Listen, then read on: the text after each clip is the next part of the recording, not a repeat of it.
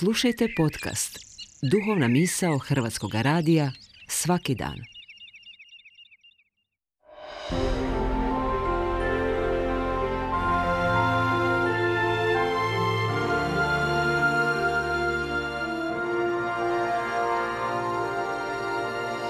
Duhovna misao. Urednica je Blaženka Jančić.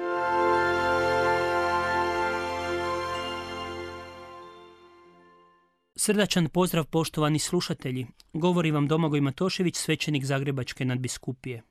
U evanđelju današnje nedelje razmatrat ćemo o Isusovom odgovoru na pitanje koje mu je bilo postavljano, a ticalo se teme koja je u to vrijeme bila izuzetno važna. Ta ista tema i danas je jednako važna, ali ne izaziva ni približnu zainteresiranost suvremenog čovjeka da se njome pozabavi. Možda baš zbog toga je potrebna ova duhovna misao da nas ponovno potakne na promišljanje ovoj temi. Koje je to važno pitanje bilo postavljeno Isusu? Gospodine, je li malo onih koji se spasavaju? Pitanje je bilo na mjestu ako se ima pred očima nejasno vjersko stanje toga doba. O toj se temi žučno raspravljalo, a pojedini rabini imali su poprilično različita mišljenja. Neki su držali da će čitav Izrael biti spašen, osim nekoliko najgorih grešnika koji sami sebe isključuju iz spasenja. Drugi su, poput farizeja, držali da će se spasiti samo oni koji savjesno i predano obdržavaju Toru, odnosno zakon. Treći su bili otvoreni za razmišljanje o spasenju drugih naroda, dok su najradikalniji takvo spasenje pogana potpuno isključivali. Zbog toga se od Isusa očekivalo da on iznese svoj jasan nauk o spasenju.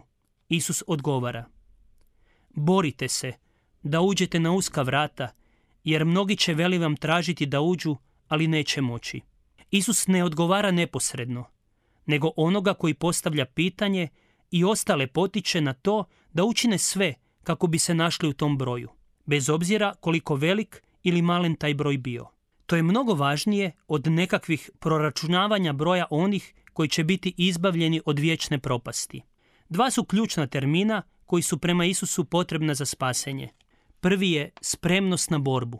Borite se, kaže Isus, a ta riječ izražava djelatnost koja se odvoja iz sve duše. Ona se koristila u natjecanjima i javnim igrama onoga vremena, a jasno je odbacivala svaku malodušnost i mlakost. Spasenje u jednoj mjeri ovisi o djelovanju svake pojedine osobe. Temeljno je pitanje, je li mu stalo, trudili se, borili se oko temeljnih vrijednosti koje vode prema daru spasenja.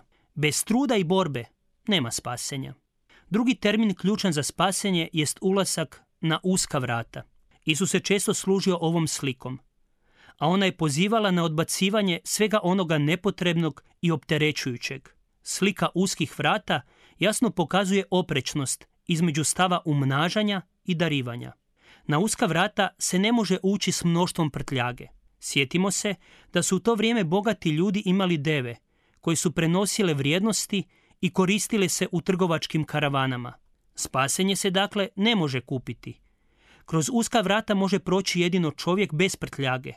Svo blago koje posjeduje taj čovjek jest u njegovu srcu. Uska vrata su slika najvažnije duhovne vrednote, a to je poniznost. Da bi se kroz njih ušlo, potrebno je prignuti se.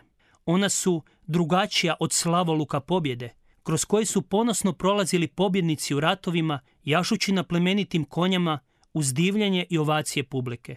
Ulaskom na uska vrata čovjek zapravo priznaje da je krhak i malen. Dok je prvi termin boriti se označavao važnost ljudskog djelovanja za spasenje, uska vrata govore da se čovjek ne može spasiti isključivo svojim snagama. On treba dati sve od sebe, ali uvijek ostati svjestan da je malen i potrebit. Uska vrata u konačnici je sam Isus. Njegovo ime, hebrejski Jošua, znači Bog spašava. Njegova vrata su uvijek otvorena, ali kroz njih ulazimo bez prtljage, samo s onim što jesmo. No kroz ta vrata odzvanja riječ. Dođite k meni, umorni i opterećeni, i ja ću vas odmoriti.